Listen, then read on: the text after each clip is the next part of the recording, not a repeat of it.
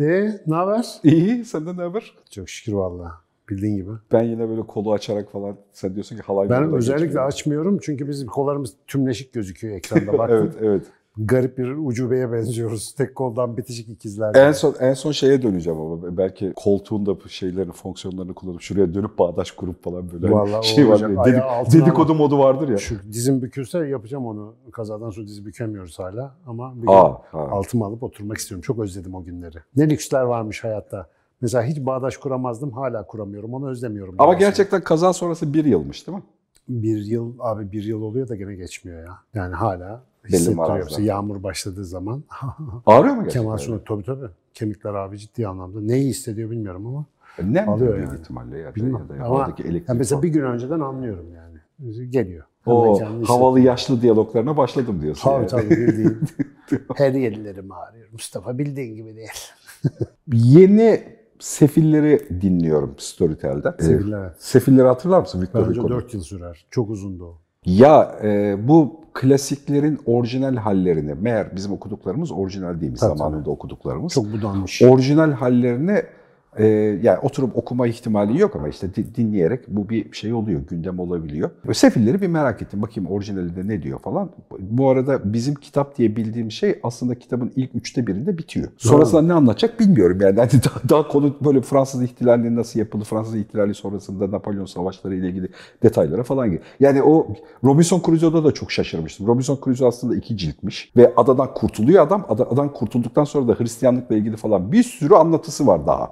De devamında arka arka hikayeleri falan, var. Bizim bildiğimiz Robinson Crusoe adadan kurtulur, konu biter. Hani bizim heyecan duyduğumuz konu öyle Cumhuriyete değilmiş. belleş olur falan onu biliriz. Sefiller de ya bu güzel bir konu. Kafa olarak da güzel bir konu. Arkadaş 1800'lü yıllarda şimdi üzerine konuştuğumuz felsefi anlamda çatışma yaşadığımız suç, ahlak, zihin, vatandaş olma hali, inanç, kavram, inanmayla alakalı şeyler, krallık vesaire değerlendirmesi. Arkadaş hepsini tartışmış içeride.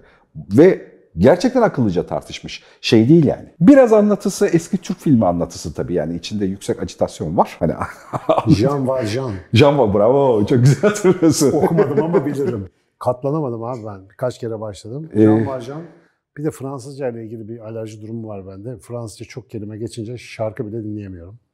Ee, durum var. Ondan niye onun da bir havası vardır da ya böyle onun gırtlaktan kızlar gelen. çok seviyor ama ben hiç orada değilim. Hiç, yani. hiç, hiç senin kafa değil. Gençliğimden beri sevmem. Çok şaşırttı beni. Yani içinde seçtiği çelişkiler, toplum olma, büyüme, sosyolojik sorunlar da dahil olmak üzere e, içinde anlatmayı, üzerine çelişki yaşatmayı seçtiği seçkiler çok başarılı, çok kaliteli. Kadim abi. Yani evet yani her çelişik yaşanan konu burada gündem etsek hala güncel bir konu aslında.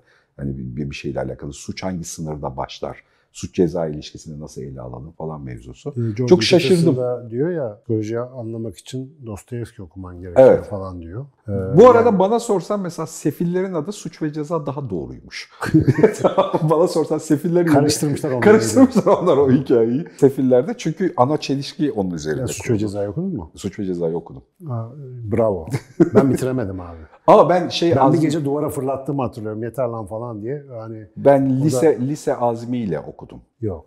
Ben büyüktüm o zaman. Raskolnikov'un iç muhasebelerinden ben muhasebeyi kaybettim valla. Yeter dedim. Sonra öğrendim ki işte kumar borcuna karşılık sayfa başı telifle uzatmış da uzatmış abi. Dostoyevski de olsa sonuçta para lazım. Evet Rus edebiyatının öyle bir trajedisi var ne yazık ki. Adı böyle çıktı yani kumar borcu yüzünden arada yazılan kitaplar. Tabii yani YouTube'da gömmeyelim. Şimdi kesin güzel bir şey ama benim kafa almıyor. Yani belli bir zamanda okumak lazım onları. Sadece şaşırtıcı olan üzerine biz hani önemli kavramsal felsefi çelişkiler, düşünceler, zihin, bilgi bilmem ne bir şeylerle alakalı güncel olduğunu savunduğumuz belli içeriklerin aslında o kadar da güncel olmadığını, insanlık gündeminin ana malzemelerinden biri olduğunu ve bunu çok ya içinde cep telefonu olmadan bir de ağ toplumu etkileri olmadan birebir neredeyse şimdi yaşadığımız, şimdi üzerine sohbet ettiğimiz bir matematikle ele Abi almışlar. zaten bizim yani bizim derken genel olarak açık beyin kafasının güzel tarafını ana dertlerle uğraşıyor. Evet, Evet, Değişmemiş ki yani. evet. 3500 yıldır en azından bildiğimiz kadarıyla aynı yani. Evet evet evet yani bu şey de şaşırtıcı. Arada muhabbet olsun diye söylemek istedim. Yani o bugünlerde Vallahi bir Mahir Ünsal beni şaşırtıyor bir de bu aralar en çok vaktimi podcastler yediği için ara verirsem söz bir tane klasik ben de dinleyeyim. Suç ve Ceza'yı kesin dinlemem. Yok Ama suç ve cezayı boşver ama sefillerin başı dediğim gibi hep şey Monte yapılabilir. Cristo kontu var mı? Monte Cristo kontu diye de bir şey var da şeyde Storytel'de var. mı? Storytel'de. Emin değilim kontrol. Abi Ama dinlerim. mutlaka vardır yani öyle Monte Cristo çok havalı gelir bana. Küçükken Onun da hikayesi Monte Cristo. evet onun da hikayesi güzel. O biraz daha aksiyonlu maksiyonlu bir şeydi. Aynı çelişkileri yaşıyor bakayım. emin değilim. Tamam söz. Seninle bugün dijital kimlik muhabbeti yapalım diyorum. Aha. Bu, e, Hadi bakalım. Hadi hadi. bak. Hem de şunu hem de senin dijital kimliğin üzerinden biraz muhabbet yapalım. Senin havalı bir dijital kimliğin var. Şeyi kullanıyor musun? Bart mı ne bir şey var Google'da. Sen normal Google araması yaptığında yanda bir böyle bir Aa, Bart'ı biliyorum. dökülüyor takır takır takır. Ben geçen kendimi arattım. Ne oluyor lan dedim. Böyle O kadar çok şey yazıyor ki. Şu evlendi, şu boşandı bilmem ne bir şey. Kızı var, çocuğu var, işte müzik yapıyor. Lan dedim ne oluyor? Eskiden bir Google araması yapardık, sayfaları gezerdik. Şimdi her şey orada çıkıyor falan. Rahatsız edici bir dijital kimliğim Ee, var bir gerçekten. de e, senin dijital kimliğinin kapladığı hacim de çok büyüdü. Yani sen Evet. e, nitelikli bir içerik üreticisisin. Yani her alanda bir de yani gerçekten şeysin de yani hani 98 yılından beri aktif bir şekilde bir bir yerlere hem yazılı bırakıyorsun hem görsel malzeme bırakıyorsun ve bunlar kalıcı malzemelerde. bırakıyorsun deyince aklıma hızlı gider atın diye bir başlayan atasözü geldi. Bıraka bıraka gidiyoruz yani. bu bu içinde olduğumuz kanalın hemen hemen işte 4-5 yıllık beraber bir şey başlangıçta 9000 abonesi falan vardı başladığımızda. Tabii tabii. Hikaye. Çok küçüktü daha. Geriye dönük kontrolünü yaptığımda çok da öyle kolpa yapmamıştı söyleyeyim sana. Yani hani 4 yıllık bir mevzudan dijital anlamda 4 yıl çok hızlı Tabii. eskiyebileceğini varsayıyorsun. Hala hani bunlar rastgele 2 yıl önceki bir videoya geçtiğinde de arada var tabii bir %10 %15 acık zı- zıvıçmışız aradan ama onun o kadar ancak o kadardır yani Yok, o kadar hiç. üzerine çıkmaz. Ya ben valla bu yani bizim kütüphaneyi hakikaten şöyle bir arşiv içeriği olan bir kütüphane olarak görüyorum. Ben tatminim yani o işten şimdiye kadar üretilen malzeme iyi. Hani bu görüntülü ortamda bu kadar olurdu yani. Daha ne olacak? Bir de hani bir Barış Özcan gibi böyle prodüksiyonlu falan da bir şeyler yapmıyoruz ama hakikaten buraya bir özenimiz var yani. O da bakıyorum şöyle arşive bakınca yani biz yaptık diyebilirim rahatlıkla. Bu ben ara sıra asenkronizasyon diye anlatıyorum ya. Yani biz olayı anlamlandırmak için kullandığımız hikayeleri 1980'li yıllardan getiriyoruz ama davranışlarımız farklı diye. Dijital kimliği de anlatırken kullandığım bir hikaye bu. Yani şimdi bir başka insanı merak ettiğinde ilk yaptığın eylem Google'a girip yani dijital anlamda varlığını araştırıyorsun. Yaparken de şey olarak yapıyorsun yani bayağı böyle stalk zihniyle. Annem de öyle yapmayı biliyor. Yani fotoğrafına bakıyor, sosyal medyasına bakıyor, kaç takipçili var bakıyor. Bu bunlar profesyonel ilgileniyor bilmem ne. Bu bu kadar para kazanıyordur falan. Ya. Bu aa atçılık seviyor galiba falan. Ya. Hani öyle görebilecek kadar stalk yapıyor. Ama ikinci soru olarak soruyorsun. Kendi adını yaz bakayım ne çıkıyor falan. Direkt hani böyle herkesin bir tüyler diken diken oluyor ya. Sosyal medya gü- güzel bir şey değil ki falan diye böyle. Hani, hani onu, ne var canım? Ha, bu, bu. Halbuki hepimizin bir dijital kimliği oluşmaya başladı ve biz buradaki ilk kuşağız. Yani dijital Ayak iziyle beraber bir kimlik oluşuyor aslında. Evet Yani biz onu yaratmıyoruz da bir şekilde yani biz onu e, daha doğrusu yapılandırmıyoruz da bir şekilde oluşturuyoruz geçerken. Arkamızda bir iz kalıyor. gibi. oluşturuyoruzun ötesinde bir kısımda aslında yapma yapıyorsun da yapman da gerekebiliyor bir şeyde. Mesela sen sinancanan.net'i yapmışsın mesela. Tabii. Yazılarını bir araya toplamışsın bir şeyde. Bu arada onu da söyleyeyim çok güzel. Ya- Yazıları bir araya toplayarak bir web sitesi de yapmışsın. Çok eskidir bu arada ya. Resmen yani kadim olmaya aday. Temel atma töreni 1998 abi daha buri diye bağlanan internetler varken o sayfayı yaptım ben yani. Tabii. e, bir şeyde ve orada genel anlamda bu, bunları bir kısımda elde kendi varlığımızın devamı bu bazen ticari ilişkilerimizle de ilgili olabiliyor. Sosyal ilişkilerimizle de ilgili olabiliyor. Yani orası da bir bölümü düzelterek içine bir şey koyduğumuz, bilinçli yaptığımız bir şey de oluyor. Burada dijital kimlikle alakalı tuhaf bir çıkmaz var. Bunun aslında özelinde bu soruyu soracağım sana. Dijital kimlik oluşurken insanlar orası sosyal olarak kabilenin içinde olmayan bir şey ya 5 milyar açık falan kimse seni aslında bireysel olarak tanımıyor. Çok kolay kolpa yapabiliyorsun. Yani çok kolay daha zayıf bir adam olarak gözükmeyi tercih edebilirsin ya da ne bileyim işte çok çirkin olur ama saçlı bir adam olur. Yani bir şeymiş gibi gözükmek, bir, bir şey yapıyormuş gibi gözükmek e, mümkün. Bu niye benim aklıma gelmedi? evet. Saçlı olabilir. Çok kötü bir fikir olur yani. Ben saçlı halimi bir iki kez Abi var şu yapay var. zeka şeyi var ya resimleri. Bir tane saçlı çıkarmış bizim çocuklar baba ne olur bunu sil falan dediler yani gerçekten. Bana da birkaç tane aynı şekilde saçlı fotoğraf vermiş ama ben çok 20'li yaşlardan beri kelim. Ben çok yadırgadım konuyu yani hani böyle, böyle falan oldu. Dünyada durmuyor gerçekten. Sence senin dijital kimliğine baktığında yani arka tarafta Sinan Canan diye yazdığında dijital olarak seni hiç yüz yüze face to face tanımayan insanların tanıyacağı Sinan Canan'la benim tanıdığım eşim, dostum, arkadaşım, beraber yediğim içtiğim insanındaki Sinan Canan sence birbirleriyle uyuşuyor mu? Yani birbirlerini kaplıyor mu? Nasıl görünüyor? Ekşi sözlük hariç evet. Niye ekşi sözlükte biraz bu dijital dünyanın gerçekliğini hani negatifinde karikatürize ederek gerçekliğini Yani- arttırmıyor mu? Ekşi sözlük yani hayatta şöyle gönül rahatlığıyla gömememişler kabilesinin toplanma yeri olduğu için onlar zaten gömmeye program. Orada bile çok güzel şeyler yazan arkadaşlar var. Onlara tek tek teşekkür ederim. Zaman ayırıp yazıyorlar. Ama netice itibariyle şu internetin genelinde ben sık ararım bu arada kendimi. Güzel gözüküyor bana. Yani e, daha evvel Hayko Cepkin'in bana hatırlattığı bir şeyi burada da konuşmuştuk. Ünlü olmanın bazı farklı modları var. Mesela bir sahne personasıyla ünlü olup Sonra sokakta normal insanlarla karşılaştığında insanlar senden sahne performansı beklediğinde o bir ikilem yaratıyor. Ama Hayko demişti yani sen evde pijamanla nasılsan muhtemelen ekranda da öylesin ama ben öyle olamıyorum falan filan gibi. Ee, ben mesela o rahatlığı yaşıyorum. Şu anda dijital kimlikle ilgili çok yakın zamanda fark ettiğim bir şey var. Bu yapay zeka destekli aramaların getirdiği yeni bir şey var ve bu geçenlerde çok ilginç bir şekilde karşıma çıktı. Yurt dışından bir akademisyenle ilk defa tanışıyoruz. Adam benim hakkımda bayağı bir şey biliyordu ve sadece gelmeden önce adımı aratıp ne gördüğünü sonra ben aratınca gördüm. Çünkü kendi dilinde döküyor bütün internette seninle ilgili olan konuları direkt tercüme ediyor. Artık dil bariyeri de yok. Yani eğer bir şekilde bir yerde lafın geçiyorsa, birileri senin hakkında bilgi elde etmek istiyorsa artık bunun ülke, dil sınırı Evet, falan evet. öyle bir şey de kalmadı. Evet, hoştu tabii bu arada muhabbeti hakikaten ortadan başlayabildik yani bir sürü şeyi atladık. Çünkü o beni biliyor, ben onu biliyorum. O tarafıyla güzel ama yani bir taraftan da şimdi biz hepimiz kamuya açık işlerimizde belli bir tarafımızı gösteriyoruz.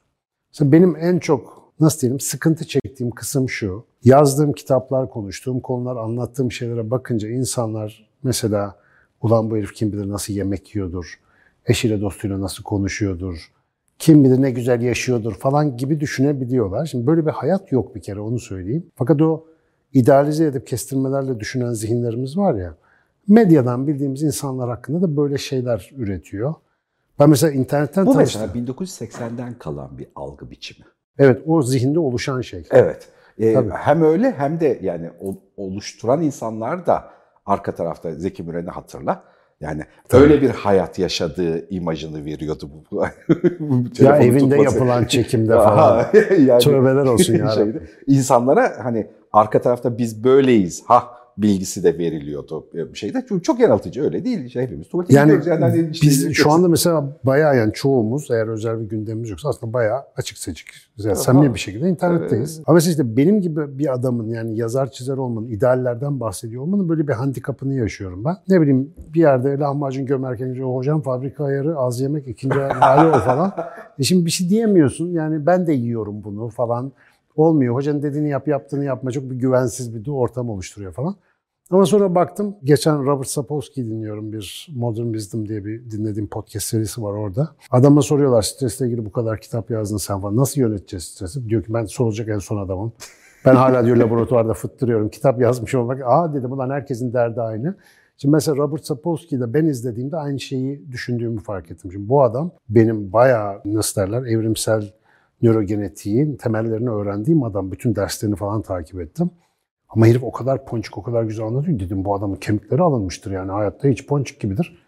Eh, öyle değilmiş. O bir ikilem yaratıyor ama galiba o dijital ortamda gördüğün senle gerçek sen arasında böyle bir barış sağlamak da çok mümkün değil. Çünkü orada her şeyimle gözükemem ya. Olmaz, saçma olur. Yani evdeki bütün hallerimin internette olması mümkün olmadığı gibi kafamdaki çetişkiler, çatışkılar, ne bileyim atarlarım. Mesela eskiden şeyde yapardım Twitter'da geçen sene.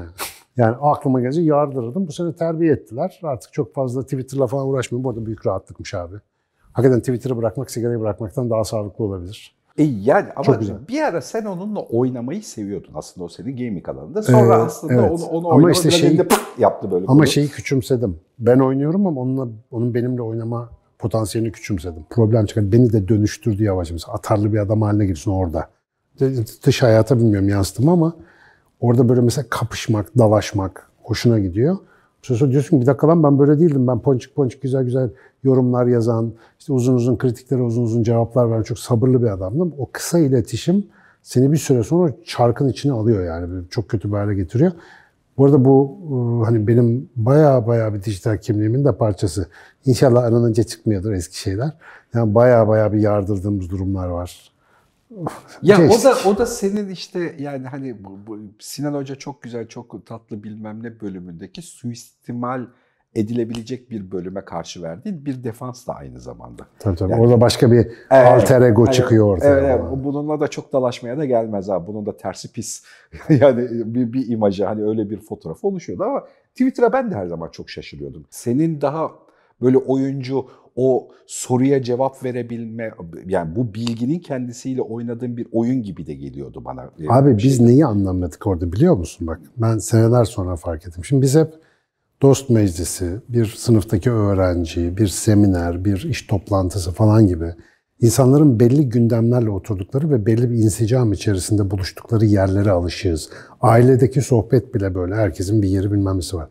Abi bu tarz mecralar hiçbir yerde bir şey diyemeyen ve bir şey diyecek böyle içindekini kusacak bir yer arayan bir kitlenin de aynı zamanda çok güzel kendini bulduğu bir yer.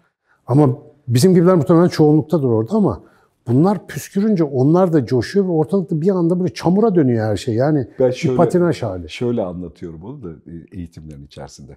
Masada böyle 8-10 kişi e, kalabalık bir masada uzunca bir sohbet yapıyorsundur.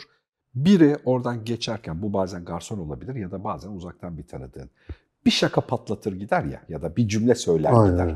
Twitter sadece o adamlardan oluşan yer. O masa yok ama. Yok şöyle o adamlar aslında çok azınlıkta. Fakat mesela Ama herkes o gayrette yani. Şöyle dijital kültürün bence önemli parçası olacak bir görgü de şu olmalı bence. Bunu nasıl otururuz bilmiyorum ama rutin, normal, muhabbet duygusal olarak çok çalkantıya sebep olmadığından kalıcı bir etki yapıp seni fazla angaje etmiyor. Ama biri çıkıp bir trollük yaptığında, küfür ettiğinde, bir şey söylediğinde, sert davrandığında ya da ne bileyim hakaret ettiğinde, aşağıladığında bu duygusal olarak muhatap sen olmasan bile sende bir zıplamaya sebep oluyor ve orada bir angaje olma ihtiyacı. Ben de gireyim de, ben de bir şey yazayım. Mesela birisi bana bir şey saydırıyor. Altına 20 tane sen Sinan Hoca'ya nasıl böyle... Niye coşuyorsunuz? Yani ya sanki paralı olarak onlarla bir anlaşmamız var mı? Biri bana saldırırsa siz de girin falan gibi. Öyle bir görev varmış gibi hareket ediyorlar. Bunun sebebi o negativite ya da duygusal olarak kuvvetli uyaran çok gözüküyor. Aslında Twitter'da çok makul insanlar var. Yani çoğunluğu makul insanlar. Tanıştığında zaten anlıyorsun. Ama o trollük için o kadar tatlı bir yer ki ve fark etmez. Sen kısa bir süre içerisinde sen de profesyonel bir trolle dönüşebilirsin. Yani o ortamın çünkü dönüştürücü bir gücü var. Hani bu dijital kimlikle ne kadar alakalı bilmiyorum ama internette yapıp ettiklerinin bizi dönüştürdüğünü de bilmemiz lazım. Bir şey dönüşüyor. Şöyle bir şey olabiliyor. Bak o çocukların büyük bir bölümü bundan ya zede gördü ya da hani çok büyük bir potansiyel yakalayamadan erediler. Karakterin ve kimliğin seni toplumsal anlamda önemli bir yere getirebilir. Evet. Hele de üzerine meziyetler eklersen daha da tatlı bir yere gelebilirsin. Ama sadece karakterin bile düzgün bir adam olman, insanlara ve bilmem neye yetkin olman, kritik zamanlarda doğru hamlelerde bulunabilecek beceride olman bile seni toplumsal anlamda 1963 yılındaki bir topluluğun içerisinde, toplumun içerisinde olsan bu bile sana bir, bir saygınlık, bir statü eklerdi. Şimdi bu kimlik, buradaki oluşmuş kimlik, bir de bunun üzerine işte mesleki anlamda beceriler, yetenekler, meziyetler eklediğinde tatlı hale geliyordu. Şimdi bunu buradan kaldırıyorsun. Dijitalde yeniden sıfırdan kurabiliriz. Hem de 40 yaşında bir adam, 60 yaşında bir kadın ya da işte ne bileyim herhangi birisi ya da çocukluktan beri farkında olarak ya da olmayarak dijital izler bırakarak bir kimlik oluşturuyorsun. Şimdi bu oluşturduğun kimlikteki kimliğinin gücünü belirleyecek olan malzemeyi algoritma veriyor. Bir kimlik oluşturuyorsun bu ayrı ama aynı zamanda eğer istersen kimliği manipüle edebilecek, kimliği saf haliyle birinci seviyede kimlik diyelim buna. Yani sen orada var olduğuna öğretmensin, doktorsun. Orada da belli bir oranda güven oluşturacak kadar bir aşamada, birinci derecede orayı doldurmak zorundasın. Bu arada artık zorundasın. Evet bu opsiyonel bir şey değil. Aha, çünkü yani şakasını yapıyorum onun da. Gerçekten karşılıklı konuşma şöyle oluyor. Adam diyor ki ben 20 yıllık doktorum. O da diyor ki yo Google'a yazdım öyle demiyor. Tamam. Diyor ki lan doktorum. Yo, yo diyor ben baktım yoksun. Ya şimdi Google'da yoksan Öyle doktorum ben 20 yıllık bilmem artık orada güven zincirimiz bizde yani. Hani masada biriyle tanışsak sonra Google'da arasak adamı bulamasak huylanırız. tamam yani. Ya ben öyle bir tane e, hanımefendi şey dedi. Adam dedi hiçbir yerde yok dedi. İn midir, cin midir falan, sapık mıdır? Ee, tabii, tabii. mesela- işte yani fake bir kimlik mi kullanıyor falan. Şimdi bu birinci aşaması. Birinci aşamanın ötesinde bu kimliği güçlendirmek. Yani güçlü, yetkin, dijital bir performansı olan bir kimliğe dönüştürmek algoritmalarla uzlaşmaya dayalı. Evet. Şimdi Serdar Kuzuloğlu söylüyordu, çok katılıyorum. Ee, artık meziyetten gelmesi gerekmiyor. Meziyet dışı anlaşmalarla da çözebiliyorsun. Ee, bir kızcağızın belgeselini yaptılar konuyla alakalı bir şey anlatıyordu. Yani bilerek trollüyor, bilerek insanları kışkırtıyor ve oradan gelen yorumlar ne kadar aşağılıksın, ne kadar bilmem nesin. Yorumlar algoritmada pozitif bir şey. Yorum sayısı artınca beğeni artıyor, yayılım artıyor bilmem ne falan çoğalıyor. Yani o bunu trollemenin yöntemini bulmuş yani. Hani o, o konuyla alakalı e, kısa yollar geliştirmiş. Yani sistemi hacklemiş yani basit bir şekilde.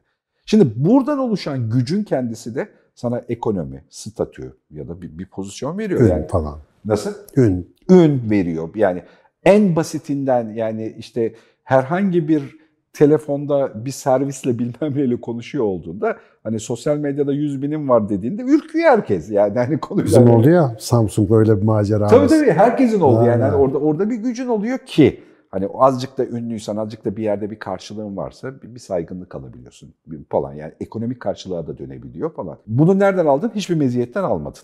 Yani sistemi hackledin ya da sistemle uzlaştın. Hani bir beceri belirledin ya da bir şey yaptın. Bu da senin kimliğinin bir parçası oluyor. Yalnız şimdi bak böyle anlatınca benim dijital kimlikle ilgili esas sorunumu fark ettim. Daha önce bunu düşünmemiştim. Yani sürekli benim hakkımda yazılan, çizilen ve yapılan yorumlar da bunu doğrular nitelikte. Algoritmalar seni tanımlanabilir bir entite halinde öne çıkarıyor ya paylaştığın şeylerle ilgili. Şimdi aynı anda bilim anlatıyorsan, maneviyat konuşuyorsan, müzik yapıyorsan, işte ne bileyim başka geyik işlerle uğraşıyorsan, işte metalciysen, bir takım etkinliklerde bulunuyorsan falan bunların hepsinde farklı farklı işte evrim mevrim kavgasına girmişsen hepsinde farklı mecralarda farklı şekillerde seviliyorsun ve şu anda ben mesela internette ne kadar çok yer alırsam alayım benim kişisel e, çapımla hiç alakası olmadığını fark ediyorum. Benim ilgilendiğim şey gibi gözükmüyor orası. Herkes beni başka bir yerinden duyuyor. Başka bir yerinden ilişkiye geçiyor. Kimisi beni neredeyse yarı peygamber yapacak dini anlamda. Kimisi için e, ne bileyim işte agnostiklerin gizli kahramanı. Bir başkası için bilim savaşçısı, öbür taraf için fake bilimci falan. Herkes bir başka taraftan duyabiliyor. O yüzden bu kimliğin algoritmalara bağlılığı düşününce aslında hakikaten üzerine çalışılması gereken bir şey eğer ihtiyaç varsa. Ben çok umursamıyorum da. Benim fark ettiğim, senin ilgini çekeceğini düşündüğüm bir şey var. Kütlenin büyümesi çekimi arttırıyor ya, bir çekim oluşturuyor. Kütle normalde meziyetle ya da anlamla büyümesi gerekiyormuş gibi görünüyor. İlk defa bizim kuşağımızda buna gerek olmadan, bir anlama ihtiyaç olmadan çok yüksek kütle oluşturabildi insanlar. Şunu fark ediyorum, bu bir çekim oluşturuyor ve çekimi, onun çekimine kapılanlar anlamını kendi üretiyor. Yani- Sinek refleksi. senin bir anlam üretmene gerek kalmıyor. Yani sen bir beceriyle o kütleye vardıysan eğer öyle ya da böyle o kütleye ona denk gelen yani o bilinirliğe diyelim e, bir şeyde denk gelen herkes senin için bir anlam üretiyor. Yani sana hizmet eden ya da Aynen etmeyen, öyle. pozitif ya da negatif. Ben şu anda onu yaşıyorum Evet. mesela. Her zaman şunu kontrol etmeye çalışıyorum ama yani gerçekten anlatmak istediğimde bana atanan anlam uyuyor mu? Mesela o bazı durumlarda işte dediğim gibi beni böyle evliya gibi ya da kafir gibi resmetmeyi çok seven gruplara diyorum bak abartmayın yani öyle bir konu yok. Biz de normal takılıyoruz işte hayatımızda. Belki onları düzeltmek gerekiyor ama bakıyorum şimdi genel ton itibariyle ben aslında şu ana kadar olandan memnunum. Ama hiçbir şekilde yani yüzde yüz kontrolünün olamayacağı bir yer orası. Yani bir, belli bir büyüklüğe geldikten sonra bu iş, ondan sonra yavaş yavaş galiba her e, yani durumda olduğu gibi ortadaki değerler ve nasıl diyelim ona prensipler önemli. O prensiplerden sapmadan kalabilirsen burayı bile biraz değerli toplu tutabiliyorsun. Allah şaşırtmasın ben de coşabilirim yani yarın bir gün bir şeyler yaparız. Sonucu ne olur bilmem ama şu E, ana kadar çok arıza E yaşamadım. yani bunu coşabilirim de sen e, aslında ilk dediğin e, bu sohbete girerken anlattığın şey doğru. Yani sen hayatında bir şeyi değiştirerek buraya çıkacağım diye Yok, işte yok. bir, bir, şey değiştirerek e, kendini kurmadığın için E senin kimliğin sağlıklı devam ettiği sürece dijital kimliğinde buna paralel onun bir bölümünü yansıtacak Abi işte şu ediyor. ağ toplumu hikayesinin beni en çok umutlandıran ve korkutan tarafı aynı taraf. Otantik benlik artık gizlenemeyecek. Yani yavaş yavaş o tarafa doğru gidiyoruz. Şimdi bu zamana kadar 1990'ların, 2000'lerin ve 2010'ların internet hikayesi üzerinden bir şeyler biriktirdik biz. İstediğin kadar görün, takma isim tak bilmem ne. Şimdi Tabii canım internetin başlangıcı herkes olmadığı bir şeydi. Cat Lover 718 falan. tamam. Valla bana mail adresi veren öğrenci dedim bu ne ya isminle adam gibi şey al falan. Şimdi bu yeni dönemde pandemiden sonra özellikle bak her şey dijitalize oldu ya artık dijitalde çalışıyor hayat. Ve bir süre sonra senin her yapıp ettiğinde loglandı kaydedildiği için yavaş yavaş neysen o dışarı çıkacak. Ve insanın şu şey dilenması var ya görüntün gibi ol olduğun gibi görün. Mecbur kalacağım bir günler geliyor gibi. Buraya hazır mıyız bilmiyorum. Mesela benim şimdi hayattaki temel rahatlığım şu. Beni kim sorarsa, soruşturursa, araştırırsa benim her dönemimde kabaca aynı kafa var. Yani siyaseten farklı baktığım, hayat tarzı olarak başka yaşadığım günler çok oldu. Mesela bambaşka yerlerde gezdim, dolaştım ama Ama yöntemsel olarak aynı yöntem hep aynı. Yani hep doğruyu arıyorsun, iyi arıyorsun. Zararlı olandan, kan emiciden uzak durmayacaksın falan filan. Şimdi bu temel prensiplerle gittikçe mesela ben şu anda ortada bir şekilde saçılmış olan, benim mühendisliğin çoğunun yapmadığım kimlikten memnunum. Ama bu bir mühendislik eseri olarak yapılmaya çalışıldığında bazı ünlü simalarda belki böyle bir çalışma var gibi gözüküyor arkada yani sosyal medya fenomenleri diyelim. E, onların bir kısmının mesela lastiğinin patladığı günler çok yakın. Yani o biz onları ne olarak işte sağlıklı bilmem ne hede hödösü falan filan gibi gördüğümüz kişilerin ya da ilişki gurusu diye gördüğümüz kişilerin foyalarının sık sık meydana çıkmasını zaten yaşıyoruz. Yani öyle bir şeyler oluyor. Ama bunların çok daha aleni olduğu bir devir gelecek gibi. Çünkü artık bu A hali opsiyonel olmaktan çıkıyor yani. Çıktı zaten. Hepimiz bağlıyız. Bir de 7-24 kesintisiz online olduğun bir yakın gelecek düşün. Burada artık yani eskiden mesela şeyi kafam almazdı küçükken. Melekler seni sürekli kaydediyor evladım. Nasıl yazıyorlar? İşte yazıyor abi işte şimdi cebindeki telefon çatır çatır yazıyor. Tamam omuzunda değil de affedersin popo cebinde. Devamlı kaydeden bir şey var bütün aksiyonu. Bunun bir de vücuduna girdiğini düşün. Güzel analoji oldu Tabii aslında. tabii. Yani her şeyimiz aslında dijitalize artık. Yani bütün davranışlarımız. Ha içimizdeki düşünceler aksiyona geçmeden belki dijitalize edilmeyecek ama onlar da bir şekilde elimizden ve ağzımızdan kaçacak yani. Bunu kurtuluşu yok. Bazı davranışlardan onların bir bölümü de tahmin edilebilir de oluyor ya. Tabii. Yani bazı davranışlarını gördüklerinde hani orada ne yapacağı ya da olası olsa ne yapabileceğini İşte ön- algoritma bunun üzerinden zaten seni tahmin etmiş. Yani orada diyeceğim ahlaklı olmanın, kişisel olarak prensipli, ahlaklı bir değer sahibi olmanın belki çok daha önemli olduğu bir devre geliyor olabiliriz. Yani bir insan bu kadar yaygın ve üstüne değerler yapıştırılan bir kimliği kontrol edemez artık. yani bir yalan şey yok. söyleyemeyeceğimiz bir dünyaya Aynen, gidiyoruz. aynen öyle. Kendin ol abi. Ama kendin de işte kendini bilirsen, iyi bir şey yaptığını e, yaptığını emin olacak kadar kendi üstüne çalışmışsan sal gitsin. Benim en baştan beri mesela herkes rahmetli babam da ilk web sitesini açtım. Oğlum bütün ailemizin sırlarını dökmüşsün internete yazıyorsun falan diye. Benim internette ilk tanıştığımda bir stratejim vardı. Yani ciğerler internette. Ben hiçbir şey öyle gizlemek gizlemek hiç düşünmedim. E, tabii bir sürü güvenlik sorunları bilmem ne onun farkındayım. Yani işte elden geldiğince ona dikkat ediyoruz falan ama bence iki tane seçenek vardı baştan beri. Ya her şeyin orada olacaksın ya dokunmayacaksın. Dokunmayacaksın. Yani arası yok. Ve şimdi hakikaten onun gerçekten mecburi olduğu bir zamana geldik gibi geliyor bana. Yani terbiyeli ve iyi olmak için daha çok nedenimiz var. Maliyetini karşılayabilenin yalan söyleyebileceği bir dünya. Oo ağır oldu. Evet. Ama böyle olacak gibi görünüyor. Parasını verebilenin Mumu evet. Yani Yat, bu- ikindiye kadar bile yanmayacak yalancının bu. evet. Ee, bir dünya gelecek çünkü evet genel ortalama doğru söylüyorsun. Yani işte doğru verileri doğru incelediğinde hamilelikleri bile insanlardan önce haberdar edilebiliyor biliyorsun. Bu Ki 10 sene önceki hikaye. Evet. e, Şimdi kim bilir neler. evet. Benim bunları söyleyeceğimi de tahmin ettim acaba. E, Yani öyle olasılıkla tabii yapay zeka ile beraber, AI ile beraber bu da yani senin kimliğinin ve hatta bunun üzerinde gelişmiş karakteristik özelliklerinin şeyde bir yansımasını oluşturabiliyor ya olabiliyorlar artık ya yapay zeka olarak. Yani işte Sinan Canan üslubuyla şu kitabı ya da şu konuyu bana yazar mısın dediğinde de artık şu anda teknik olarak Bart da yapabiliyor. Abi ben ChatGPT de yapabiliyor. geçen hafta iki gün tam tatil yaptım kendime. Ana işim bu ChatGPT ve ilişkili teknolojiler araştırma. Vallahi yorgun düştüm. Yo- Yok yani. Yaş, gerçekten yaşlı hissettim kendimi ya. O kadar çok şey var ve ben daha araştırırken yeni bir şeyler o kadar hızlı çıkıyor ki iki gün içerisinde. Ee, Allah kolaylık versin yeni gençlere vallahi ne diyeyim yani çok zor işte. Ya bağlantısallık ve yorumlamayla alakalı bir temel teknolojide gerçekten bir atak gerçekleşti. Şimdi o ataktan kaynaklı çok fazla teknolojik üründe karşı her şeyde. Yani nereye yapıştırsan ya da onu nereye eklersen oradan bir şey çıkıyor yani. Ee, Ya teknolojinin enteresan bir kuralı var. Birkaç zaman evvel Isaac Asimov'un David Letterman'ın programına 80'lerde konuk olduğu, bir ölümünden evvel konuk olduğu bir bir şey izledim, kaydı. Isaac Asimov tahminlerde bulunuyor. Mesela diyor ki işte yani şimdi bilgisayarları hiç anlamıyorum diyor şey Letterman o zaman. Adam diyor ki bak radyo çıktığında da diyor ilk radyo kocamandı diyor. Şimdi diyor küçücük oldu. Bilgisayar da diyor şu anda karmaşık gözüküyor ama yarın çok küçülecek falan diyor.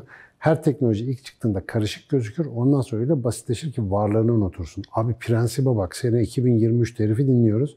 Hakikaten şimdi mesela yeni bir şey çıktı. Ben bunu ne yapacağım? Abi sakin sakin. Ki bu eski zaman skalaları gibi değil. Bir sene iki sene sonra artık fark etmeden kullanıyor olacaksın. Ama işte insan merak ediyor yani acaba nasıl, Nasıl oluyor iş? oluyor. Vallahi. Biz hala radyonun içinde adamlar konuşuyor galiba durumundayız. E'ye Ya. bakarken değil mi? Yapay zekaya Ya, bakarken. ah ah o günler yok. Şeyde radyonun içinde küçük adamlar konuşuyor sanırım. Evet o, o durumdayız.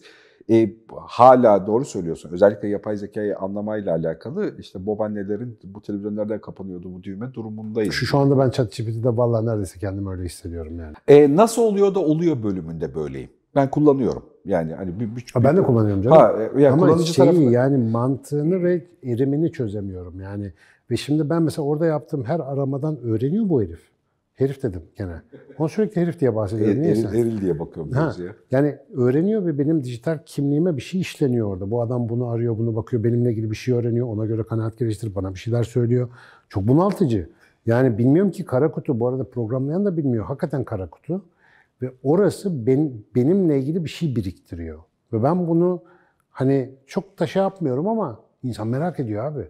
Ne oluyor acaba arka planda? Beni nasıl görüyor? İşte o yüzden yani demin söylediğim şey geçerli. Otantiksen, rahatsan, prensip üzereysen, yolunda gidiyorsan ve hakikaten çeldiricilerle ilgili belli bir çalışmışlığın varsa yani böyle korumaların varsa bence hani çok anlamasan da olur ama eğer böyle bir ikirciklik varsa bu devirde bip yani.